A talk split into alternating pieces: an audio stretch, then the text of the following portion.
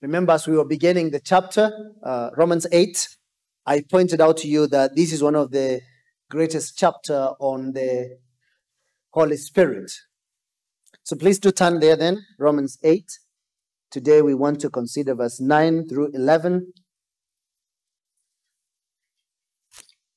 But I request that we read verse 1 through 11. Romans 8, verse 1 to 11. There is therefore now no condemnation for those who are in Christ Jesus. For the law of the Spirit of life has set you free in Christ Jesus from, from the law of sin and death. For God has done what the law, weakened by the flesh, could not do, by sending his own Son in the likeness of sinful flesh, and for sin, he condemned sin in the flesh, in order that the righteous requirement of the law might be fulfilled in us who walk not according to the flesh, but according to the Spirit. For those who live according to the flesh set their minds on the things of the flesh, but those who live according to the Spirit set their minds on the things of the Spirit. For to set the mind on the flesh is death, but to set the mind on the Spirit is life and peace. For the mind that is set on the flesh is hostile to God for it does not submit to God's law. Indeed, it cannot. Those who are in the flesh cannot please God. You, however, are not in the flesh, but in the Spirit, if in fact the Spirit of God dwells in you. Anyone who does not have the Spirit of Christ does not belong to him. But if Christ is in you, although the body is dead because of sin, the spirit is life because of righteousness. If the spirit of him who raised Jesus from the dead dwells in you, he who raised Christ Jesus from the dead will also give life to your mortal bodies through his Spirit who dwells in you. That's a reading of God's Word. Rarely do I make or open my sermon with a political commentary. But this morning, I will. Kenyans rose up early to vote on the 9th of August. A week later, the Electoral Commission split into two factions, with the chairman, Mr. Wafula Chebukati, announcing Dr. William Samoei Ruto as the president elect and the other faction led by the vice chair with three other commissioner, commissioners disowned the results as opaque. And now, about 20 days later, the country is still gripped in anxiety with the matter now in the Supreme Court, the results being contested. Ours as Christians is to pray and wait, knowing that the sovereign God is still sovereign, knowing that He gives the kingdoms of men to whomever He wills. God gives this kingdom, ours is not a kingdom as such, but a, a nation, to whoever man he wills. Now, I open up with that statement because of that word opaque. And this is what I want to tell you, dear brothers and sisters in Christ. Our God is not opaque.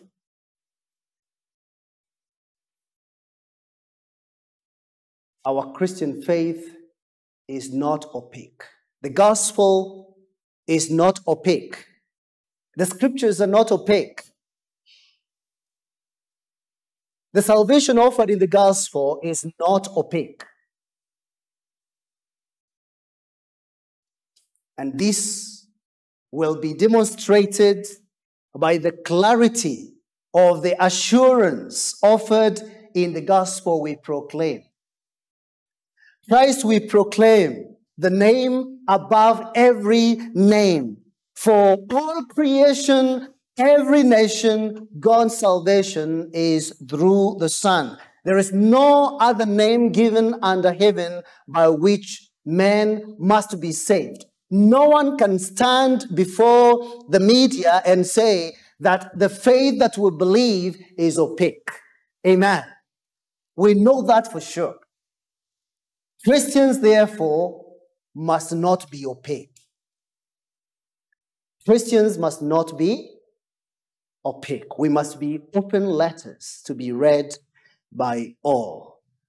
And so, as we continue to build the foundation of our assurance of faith from the text before us, the opening statement of this chapter tells us that very clearly that there is now no condemnation for those who are in Christ Jesus. There is no condemnation. Christians are not sitting in anxiety because of the great day. Because we know that we must all appear before the judgment seat of Christ, and each one will have to give an account of what he has done in the body, whether good or evil. And there is there will be no opaqueness on that day. It will be either you've done evil, go to condemnation, go to hell, or you have trusted in Jesus Christ, and therefore it will be said, you will be saying, Christ's, your robe and your righteousness. That's my beauty. And your righteousness is my glorious dress. So when we read that opening statement, then we know that what we believe and how we live is clear as noonday sun. We know whom we have believed, and we are persuaded that He is able to keep us and to keep that we, which He has committed to us until that great day.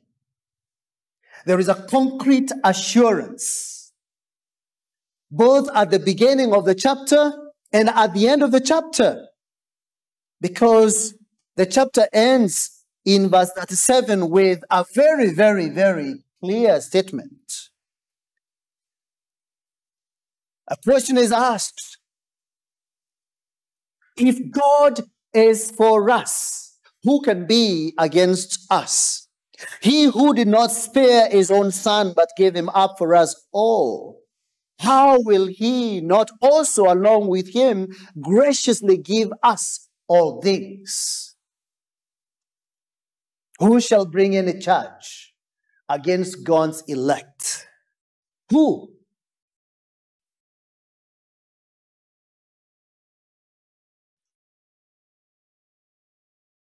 It is God who justifies. It is God who justifies. So, who is to condemn? Christ Jesus is the one who died. More than that, who was raised, who is at the right hand of God, who indeed is interceding for us. Who shall separate us from the love of God, which is in Christ Jesus our Lord? What's the answer? No one. No one. And so various alternatives are provided there. Shall tribulation or distress or persecution or famine or nakedness or danger or so. No, no, no, no, no. Please stop the list because I know in all these things, we believers, we Christians are more than conquerors through Him who loved us. Because I am sure that neither death nor life, Neither dangers, I mean, neither angels, nor rulers, nor things present, nor things to come, nor powers, nor height, nor depth, nor anything else in all creation will be able to separate us from the love of God, which is in Christ Jesus our Lord. Can you tell me then that that kind of faith is can be anything less than clear statements that would give firm assurance in what we believe? Yes? That's why we sing, we know whom we've believed. That's why we talk with the confidence that there's no other religion that offers salvation to man. With all due respect to the Islamic faith, it cannot give assurance like that.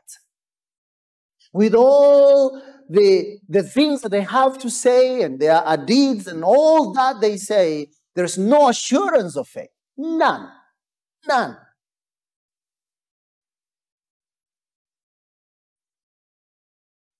Pull out any, any human religion and show me even a thread of assurance in what they believe.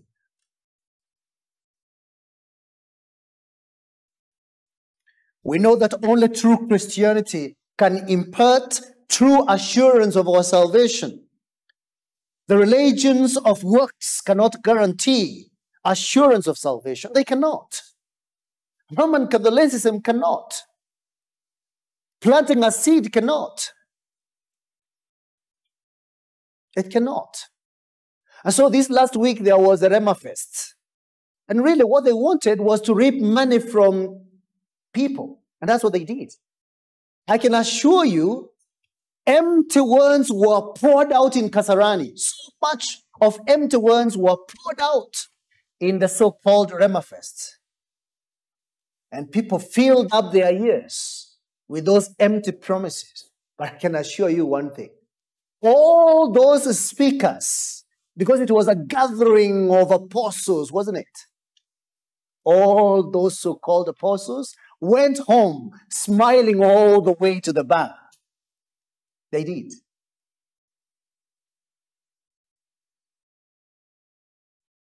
All religions of works produces no assurance. Only justification by faith alone, in Christ alone, by God's grace alone, can give assurance of salvation and make believers confident. And so this chapter encourages us to live here knowing I know whom I have believed, and I am persuaded that he is able to keep that which he has committed until that great day. So the text before us gives us facts about who a Christian is. The things we are going to learn today are true of every Christian who has ever lived and who will ever live. When any of these facts are missing, then there is a big problem. Because all Christians have the following five facts true of them. Please lay them out so that we all may be on the same page.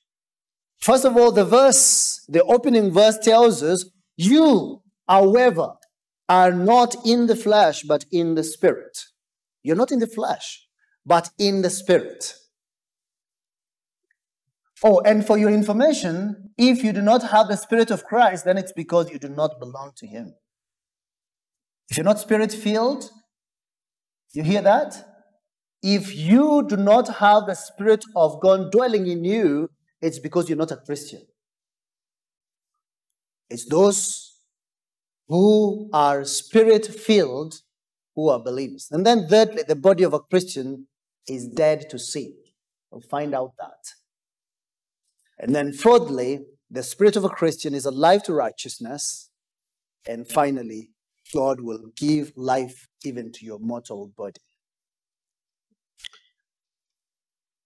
Now, you realize that up until now, Paul has been talking of kind of uh, setting, giving general statements. But right now, he turns to his audience and he tells them, You, you who are listening to me, you who are reading this, listen, you are not in the flesh, but in the spirit. Supposing the Spirit of God dwells in you.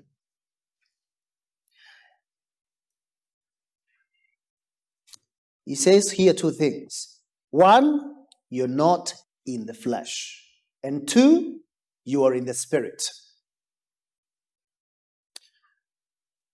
It is a Christian, uh, it is a fact then that a Christian is not in the flesh. And this fact is repeated over and over again because you must not miss it. What does it mean to be in the flesh? He's already explained it, but he will do it again. Now, I already explained it, but I will repeat. It means that the person of the flesh is not a Christian because he is controlled and led by the flesh. He is controlled and led by what? The flesh. But a Christian is not like that. A Christian is not in the flesh. He's not led by the passions of the flesh. He does not gratify the desires of the flesh. In a Christian, all Christians are not in the flesh. You do not act according to every craving, or do you? Yes?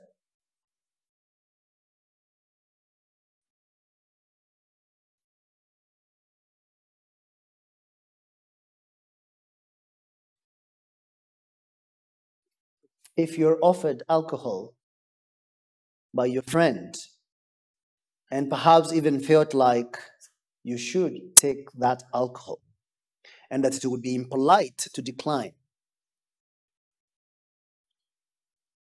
What should come to your mind is this I am not in the flesh to act according to the whims of the flesh. We Christians not act according to our passions, or do we? Just because someone provoked you to anger doesn't mean that the next thing would be to slap them. Just because someone insulted you does not mean that you will also insult them. Because the one whom we follow, when he was reviled, he did not revile in return.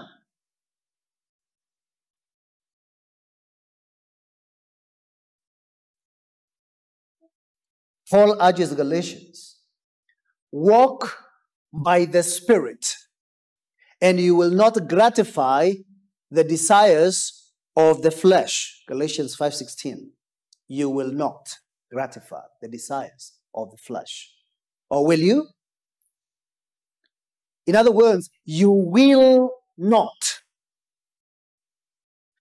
Your will will not be agreeable to submitting to that craving or to that appetite or to that desire.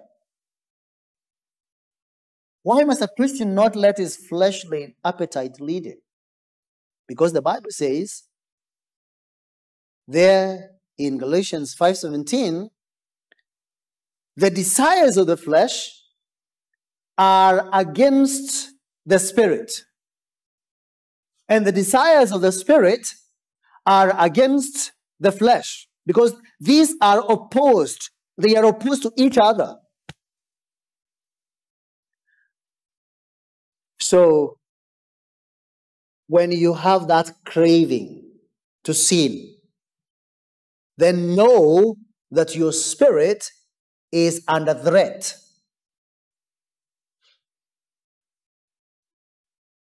When a temptation comes upon you, and the and the promises of the temptation are dangled like the proverbial carrot before your own eyes,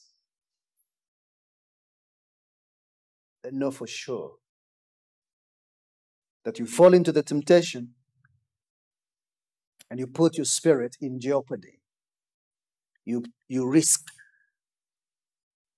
So believers must reject fleshly appetites and cravings and seek to mortify the deeds of the flesh, the passions of the flesh. The flesh wants to strangle all spiritual life in your soul. And the flesh hates spiritual things.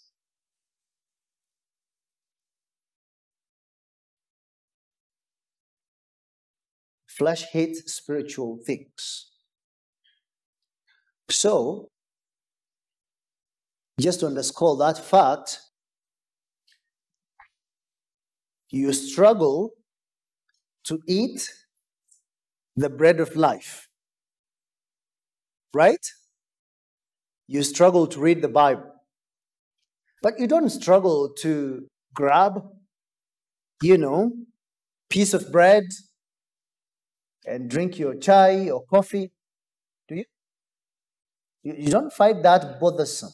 You don't find any trouble in wanting to eat any food to feed your body.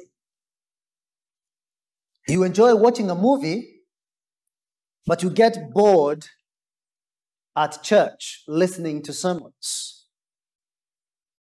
You keep up with your work schedule, but do not keep up with your ministry to the saints.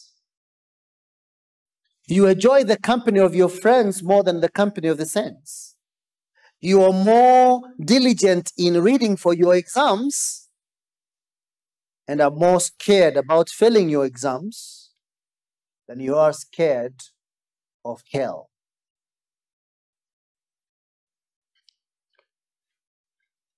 Please remember, you're not in the flesh.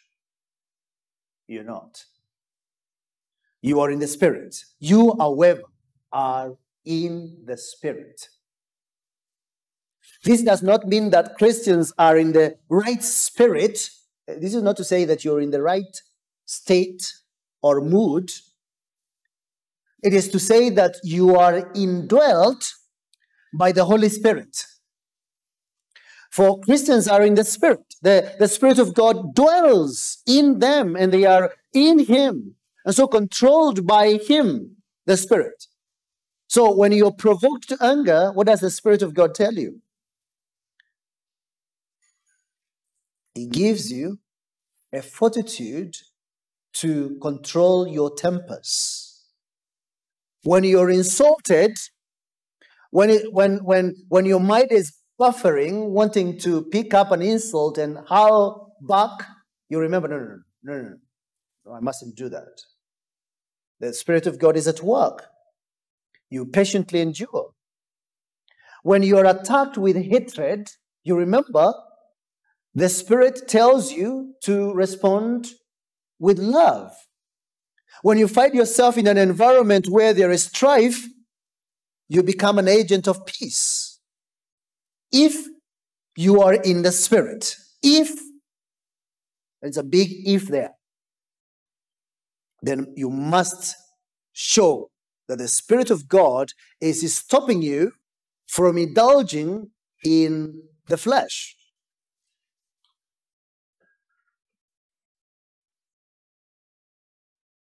Some of you, brethren, have been seriously sinned against.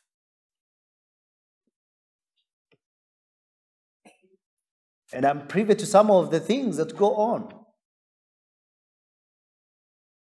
But I see God helping you to exercise control. And you do not act in fleshly manner. And I praise God for that.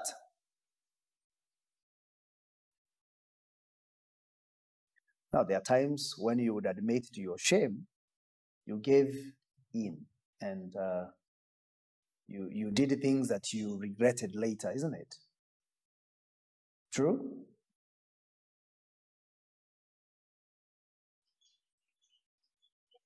But again, the Spirit of God enabled you to repent, and you are not at peace. While you know that there are certain things that you said you should not have said, there are some actions that you did that you should not have done. You, you go back to the Lord and plead for His mercy and for forgiveness. The flesh will not help you to do that. The flesh tells you, yeah, he also did that. He, he, he said that, he did that, he didn't say that, he didn't. And you're thinking, I was just, I was on, what could I have done? The flesh will tell you to do that. But the Spirit of God will give you no peace until you deal with the matter. You go back to the person and in humility you say, I said this to Marshall. Please forgive me. If you're in the Spirit, then you bear the fruit of the Spirit. You can't bear any other fruit.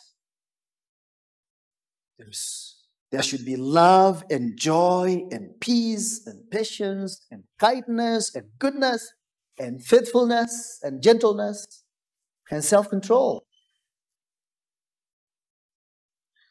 When there is none of these parts of the fruit of the Spirit that is available to be eaten at the opportune time, then everything else does not matter.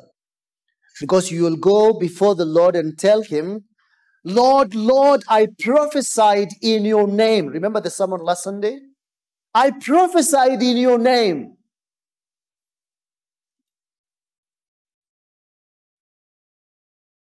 I was an apostle in your name. I participated in the Rhema Fest in your name.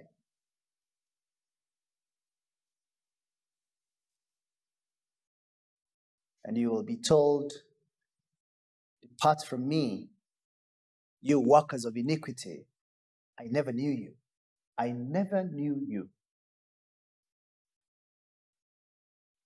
But then you, who is a believer, must put on these things put on humility, and uh, you, you apologize, you repent, you confess your sins, you turn around. You're not in the flesh, but in the spirit. If in fact the spirit of God dwells in you. If you are not in the flesh, it is a fact that the Holy Spirit dwells in you. And we will consider this shortly. It is a fact that you're not in the flesh, but it's also a fact that you are in the spirit, which is your position. What a remarkable assurance. What a remarkable assurance do we have in this statement. It is a fact that the Spirit dwells with all those who are not in the flesh. There is no alternative. The Spirit either dwells in you or it doesn't. He, he doesn't he doesn't come and visit you like the way you can visit a hotel, you know, you uh, a place that you like or a park. You don't live in a park, do you? You, you visit. And some of us have been uh, very unhappy that the Uhuru Park is still not open. Um, but we don't live there, even though we may like it. The Holy Spirit is not like that when it comes to indwelling. When it comes to regenerate, He stays permanently. And He does not leave. Because you see, secondly, if you do not have the Spirit of Christ, then you're not, you do not belong to Him. You don't belong to Him if you lack the, His Spirit. For the Bible says, anyone who does not belong, does not have the Spirit of Christ, does not belong to Christ. Full stop. You know, there is no, there is no beating around the bush here. The Spirit of Christ is a reference to the Holy Spirit. It's, a, it's the same as the Spirit of God. It's not talking about the demeanor of Christ. You know, there are people who say the Spirit of Christ here is talking about having that spirit or the mood or the demeanor of Jesus Christ. And some would even look at uh, someone like, uh, uh, like uh, Mahatma Gandhi, say, yeah, he had the Spirit of Christ. See how he went around doing good. No, that's not what the Bible is talking about here. The Bible is talking about the third person of the Trinity. He is called in this text the Spirit of God in verse 9. And now he's called the Spirit of Christ. Because you see, the Lord said that He will send the helper, the comforter, the advocate who proceeds from the Father and who proceeds from the Son. Even the Spirit of truth. The Spirit of Christ, therefore, is the Holy Spirit. And you notice that these three terms, the Spirit, the Spirit of God, the Spirit of Christ, are used interchangeably here to mean this, the, to mean one and the same thing, to refer to the same person, the Holy Spirit, the third person of the Trinity. And so to have the Spirit of God is to have the Spirit of Christ, and it's to have the Spirit, the Holy Spirit. And then the Bible says, if you do not have Him, then that's a sure proof that you do not belong to Christ. And anyone means, what does anyone mean? Anyone means anyone. If you do not have the Holy Spirit of Christ, it doesn't matter who you are. If you are the archbishop and you do not have the Spirit of Christ, then you do not belong to Him. If you call yourself an apostle, even chief apostle, and you do not have the Spirit of Christ, you don't belong to Christ. And if you're not, if you do not belong to Christ, then you are not a Christian. You're not. You're going to hell. Anyone who does not have this, the Holy Spirit is going to hell, is the point here because he does not belong to the realm, to the kingdom of Christ. He does not belong to his kingdom. Because those who are without the Spirit, though they may be archbishops or cardinals or even popes or chief apostles, they don't belong to Christ. All unbelievers, all unchristians do not belong to Christ because they are without the Holy Spirit. Clearly, all Muslims do not belong to Christ. All Hindus, all traditionalists do not have the Holy Spirit, and therefore they do not belong to Christ. They do not belong to the kingdom of Christ. They do not have the Spirit of Christ, and so they do not belong to Him. There are people who teach, there are people who teach that it is possible for a true believer to be without the Holy Spirit. They think that a sinner can be saved without the intervention of the Spirit. How mistaken can they be? Earlier in the in the distinctive doctrine class, we saw that sinners are slaves, sinners are blind, sinners or unbelievers are dead. I mean, that, that condition alone tells you that the Spirit of God is not at work there. But they teach that people can be saved without the Holy Spirit. And then the Holy Spirit will come when the, when the preacher decides that it's time for you to tap the second blessing, to have the second blessing experience. And so they say, we will have a service for the uh, the anointing of the Holy Spirit service. And you have seen this kind of services advertised. And then you come to the meeting and they say, if you're there and you want to receive the Holy Spirit, come forward, come forward. Come, we'll pray for you by the impartation of our hands. And, and people, because they are ignorant of the scriptures, and they are gullible. I mean, gullible to the extent that they will be told, give so much money if you want to receive a fuller measure of the Holy Spirit. Go ahead to do that. Oh dear, people just read. I don't know how they read the Bible. I don't know whether they read at all, even. Because preachers have the audacity to ask their hearers to go to be prayed for so that they can receive the Holy Spirit. And that the proof that they've had the experience of the Holy Spirit is that they will speak in gibberish. And then they will also train you to speak in this kind of a language. Well, it's no language at all, is it? I mean, they do not even know what they are saying themselves. How can that be language?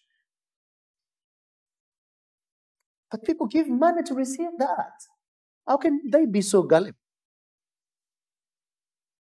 This verse is teaching that for you to have been born again, for you to have been saved in the first place, it is because of the Holy Spirit who gave you spiritual life to otherwise dead sinner.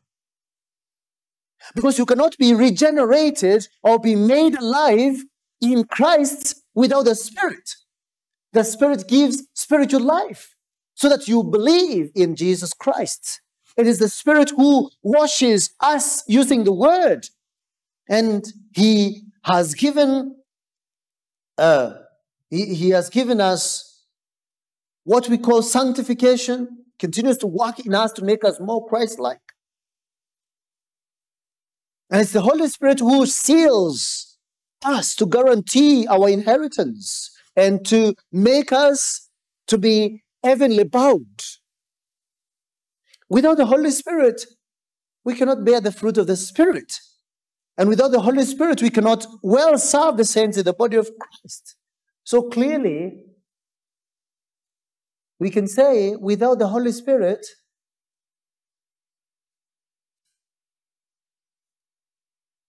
sana. Thirdly, the body, that is the believer's body, is dead because of sin. And so the Bible says, But if Christ is in you, suppose Christ is in you. Although the body is dead because of sin, the spirit is life because of righteousness. We've already seen that the spirit is in you, and now this verse tells us that Christ is in you. So the Spirit of God is in you. And, the, and Christ Himself is in you. Because Christ is in all believers, giving us spiritual vitality leading to salvation. You cannot be a Christian without the work of Christ in you. And it is not only that Christ is in us, but the Bible also teaches that we are in Christ. Think about that. Christ is in us, and we ourselves are in Christ at the same time. Suppose you are in the Spirit, then consequently, you are in Christ. For it is not possible to have to be in, uh, in the Spirit without being in Christ. Salvation kills the body, though, is what you're reading here. It kills the body to the cravings and the appetites to sin. So, what does it mean that the body is dead because of sin? The word body here must be taken to mean our physical frame and does not mean flesh or the sinful nature. Why? Because of what the next verse says about the body. The next verse adds another word, an, an adjective to describe this body. And it adds the word mortal body. So, so the context shows that this is a reference to the physical body.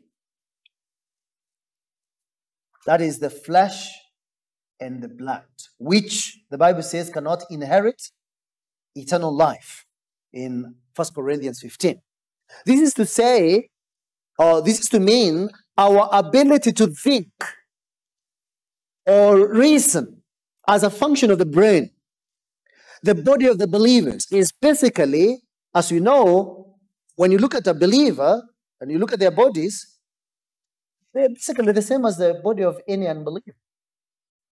You know?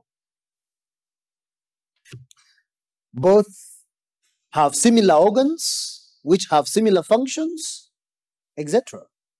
We go see the same doctors and are given the same medication when our bodies are healed. So, what, what is this then that your body is dead? What does that mean?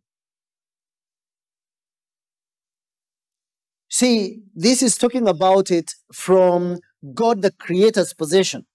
While the body of a non believer is alive to sin and indulges in sin, the body of a Christian is dead because of sin. That's a fact stated here. In other words, the believer's body must not be interested in sinning because Christ is in you, the Spirit of God it dwells in you. A believer does not rationalize any sinful conduct in his life. Instead, he seeks to get rid of it.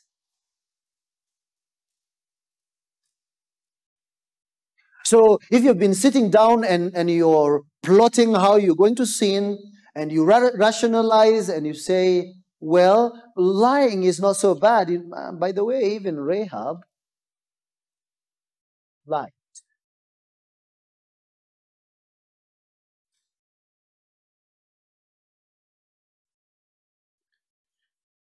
You know, getting myself a second wife is not so bad after all. Who was more spiritual than Abraham?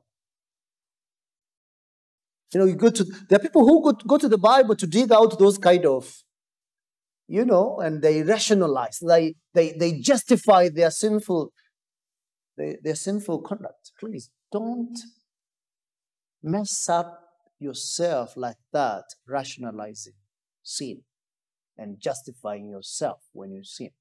It's bad enough that you sinned, it's awful worse if you justify it.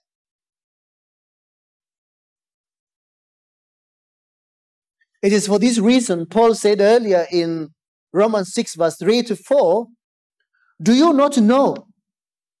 And this is something that then people would be ignorant about. Do you not know that all of us who have been baptized into Christ Jesus were baptized into? What were we baptized into? Yes? We were baptized into his life. Right? You know, you're looking at me instead of looking at your Bibles. When you were baptized into Christ, you were baptized into his death. That's where it began.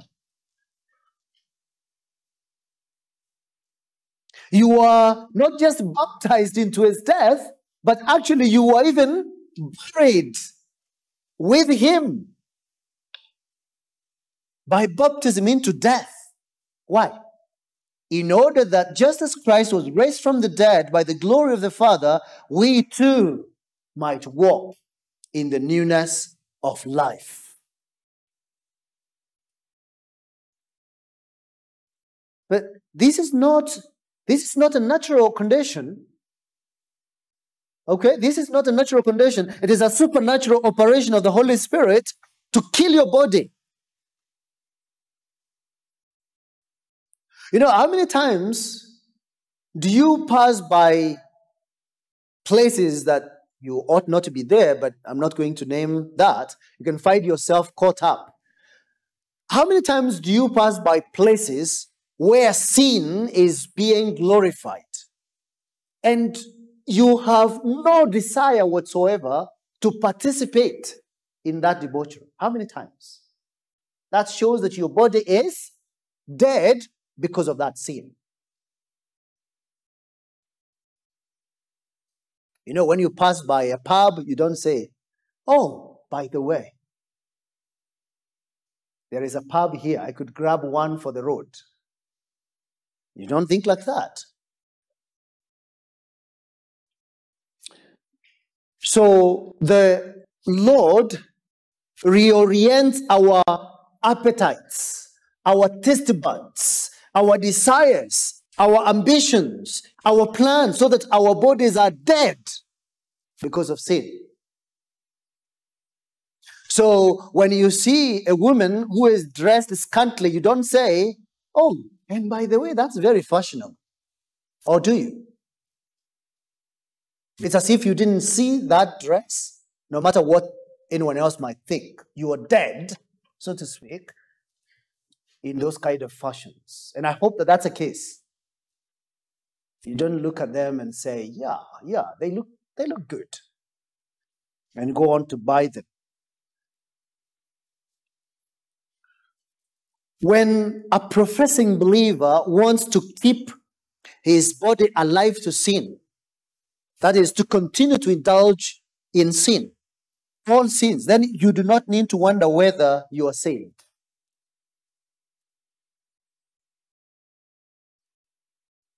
You know, you, you sit down with some people and uh, they themselves are wondering if they are saved because of the kind of sins that they indulge in. You don't need to wonder, you just need to repent and be saved. Such a person is alive to sin and thus not in Christ and not indwelt by the Spirit. Let's move on. The fifth fact about a Christian the Spirit is life because of righteousness. That's the second part of verse 10. Let me say that this is the hardest part of this text. The, the, the Spirit is life because of righteousness. Now, commentators would not agree about whether it is the Spirit with capital S, that is referring to the Holy Spirit, or the Spirit of man. And so, if you look at uh, the ESV, English Standard Version, which goes along with the authorized version, they translate the Spirit with capital S, referring to the Holy Spirit. But uh, New American Standard Bible renders that phrase, Spirit is alive. Now, the, there are problems both ways. There are problems both ways. If we go the ESV way, the statement said earlier in the first part of verse 10 is kind of incomplete. When he says, But if Christ is in you, although the body is dead because of sin, then it goes that the Holy Spirit is life because of righteousness. It doesn't quite fit. Because you'd be asking, okay, the body is dead. What about the spirit? What about, you know, the second part of the person? What about the spirit? Or what about the soul? Is it dead as well? Now, that answer is not quite provided because then instead we are told the Spirit, if you go by the ESV and the and the authorized version and many other translators, mostly have taken it that way. But if you look at it as referring to the second part of the human being, that is the spirit, then you have a problem with the verb because you see NASB has added a verb to say the spirit is alive but the problem is that the, the original does not have that word as a verb, it is a noun. So, how do you say your own spirit is life? You can't. So then you end up rendering spirit as a Holy Spirit. Or you, you fall into that problem with NASB, which renders, which has to change the noun into a verb to accommodate to accommodate that idea that it is referring to the spirit. But I think the bigger problem is with NASB because it's actually changing a noun into a verb. So I would go with my ESV. Yeah, I'll stick with my ESV, even though there are problems. It makes more sense. It's more literal. It's not translation. Uh, it's not interpretation. It's simply reading what is plain there. Yes, it's true that the body is dead, but the spirit, the Holy Spirit, who is who has already been called the Spirit of life. Do you know where he's been called the Spirit of life? Verse 2. The Holy Spirit in chapter 8, verse 2 is called the Spirit of life who has set you free in Christ Jesus from the law of sin and death. So if this verse is dealing with the spirit of a person who is saved and having begun with the body, he now goes to the spirit. Uh, how can you say that one's own spirit is life? Life I mean, that can only be said of God. So clearly, then, it, this is a reference to the Spirit of God. So this st- statement must be understood to be a reference to the work of the Holy Spirit in believers. For the Spirit gives us life, since He is the Spirit of life, from verse 2. Because of the righteousness of Christ, which is imputed without the the, the initial operation and work of the Holy Spirit in a believer, there would be no righteousness of Christ imputed on anyone. So he is life because of the righteousness of Christ imputed to us freely. He is the one who applies the work of Christ, all the work of Christ. May it be the, the, the giving of Christ's righteousness, may it be the atonement of Christ for our salvation. It is the Holy Spirit who applies it. Now, yes, Paul has already told us in verse 6 that to set our mind on the flesh is death. But to set the mind the, uh, on the spirit is, is life and peace. So I think that he is presenting the same concept here using different words to convey the same idea. He, how is the spirit life? He answers this question in verse 11, where he says that if the spirit of him who raised Jesus from the dead dwells in you, he who raised Christ Jesus from the dead will also give life to your mortal body through his life who dwells in you. Same concept, same concept. So, how is the Spirit life? Two ways. By the apl- application of the work of Christ in you. And on that last day, he will do what? He will raise that dead body and give it resurrection body, will be given resurrection body by the Spirit. Clearly, we are very privileged people, aren't we? See the eternal love of God the Father in choosing, in choosing us in Christ, electing us in the beloved, giving us Christ, whom He sent for our redemption. Behold the love of Christ and His amazing grace, not only working out our righteousness in being born under the law, but also in dying for our sins and sending the Holy Spirit to us, who proceeds from the Father. And the Holy Spirit comes and applies this redemption purchased by Christ freely. So we are very blessed with every spiritual blessing in the heavenly in the heavenlies you know, that, that phrase in Ephesians. That word heavenly places is provided by translators. Should just be content to, to read we are blessed with every spiritual blessing in the heavenlies, in the realm of heaven, to the praise of his Lord. And lastly, and I will not belabor this point because this is also a bit technical. God will also give life to your mortal body through his spirit to in, who dwells in you. Having the Holy Spirit is having the full redemption because the work that the Father began, the work that He planned in the eternity past, that work was accomplished by who? By Christ.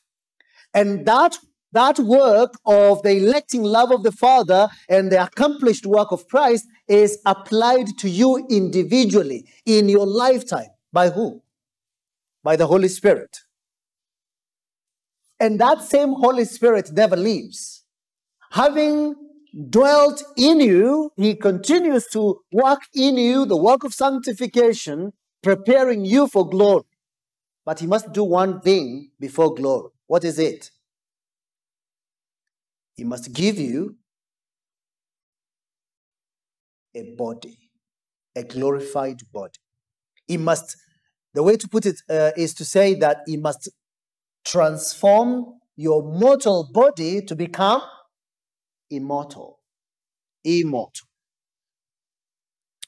So you see, then the completion of the work of salvation is, in a sense, the giving of the Spirit to dwell in you.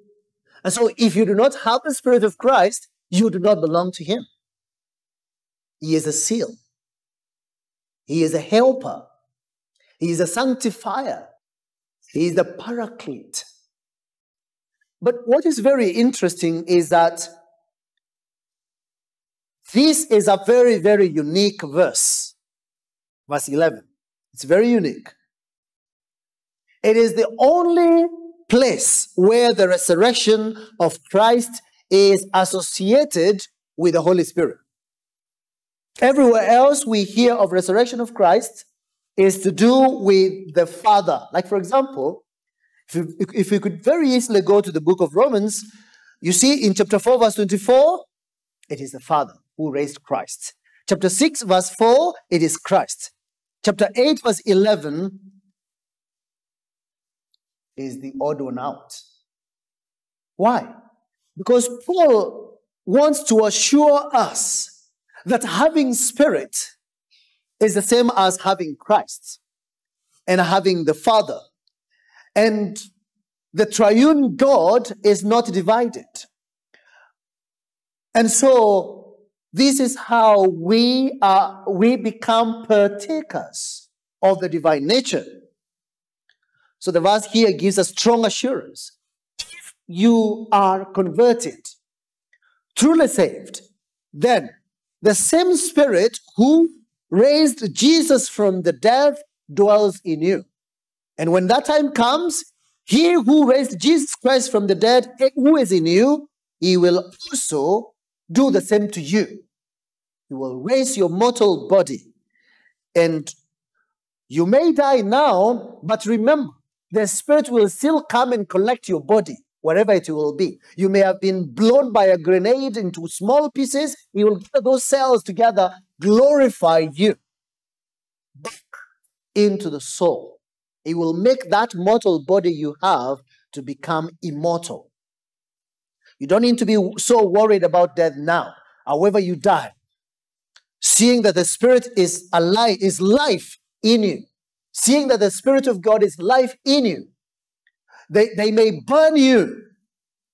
And they may even come back later, like they did with the bones of John Wycliffe, and, and, and gather the, the, the bones and burn them and take them to River Thames and scatter those ashes and say,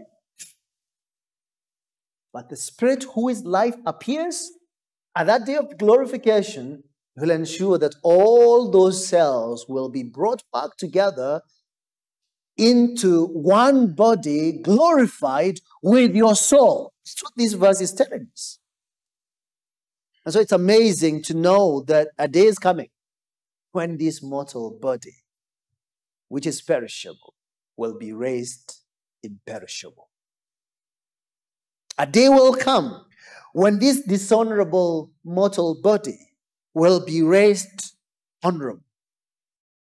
A day will come when this mortal body, which is weak, will be raised in power. This mortal body, which is natural, will put on imperishable and be raised spiritual. Or how do you read 1 Corinthians 15, verse 40, 42 to 44? How do you read it? Do you say, yeah, yeah, it's very nice reading about these things.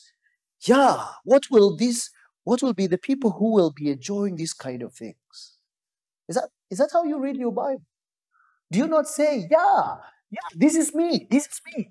A time will come when my own body, though right now there might be cancer or there might be diabetes or there might be high blood pressure, there will come a time when my body will not be affected by these things because the Spirit of God, who raised Jesus from the dead, who dwells in me, or who is the you there in verse 11? Is it someone else? Yes? It is me. The spirit of him who raised Jesus from the dead, who dwells in me. He who raised Christ Jesus from the dead will also give life to my mortal body through his spirit who dwells in me. Undoubtedly, the perishable puts on the imperishable, and the mortal puts on the immortality. Verse 54 of 1 Corinthians 15. On that resurrection day. On that resurrection day.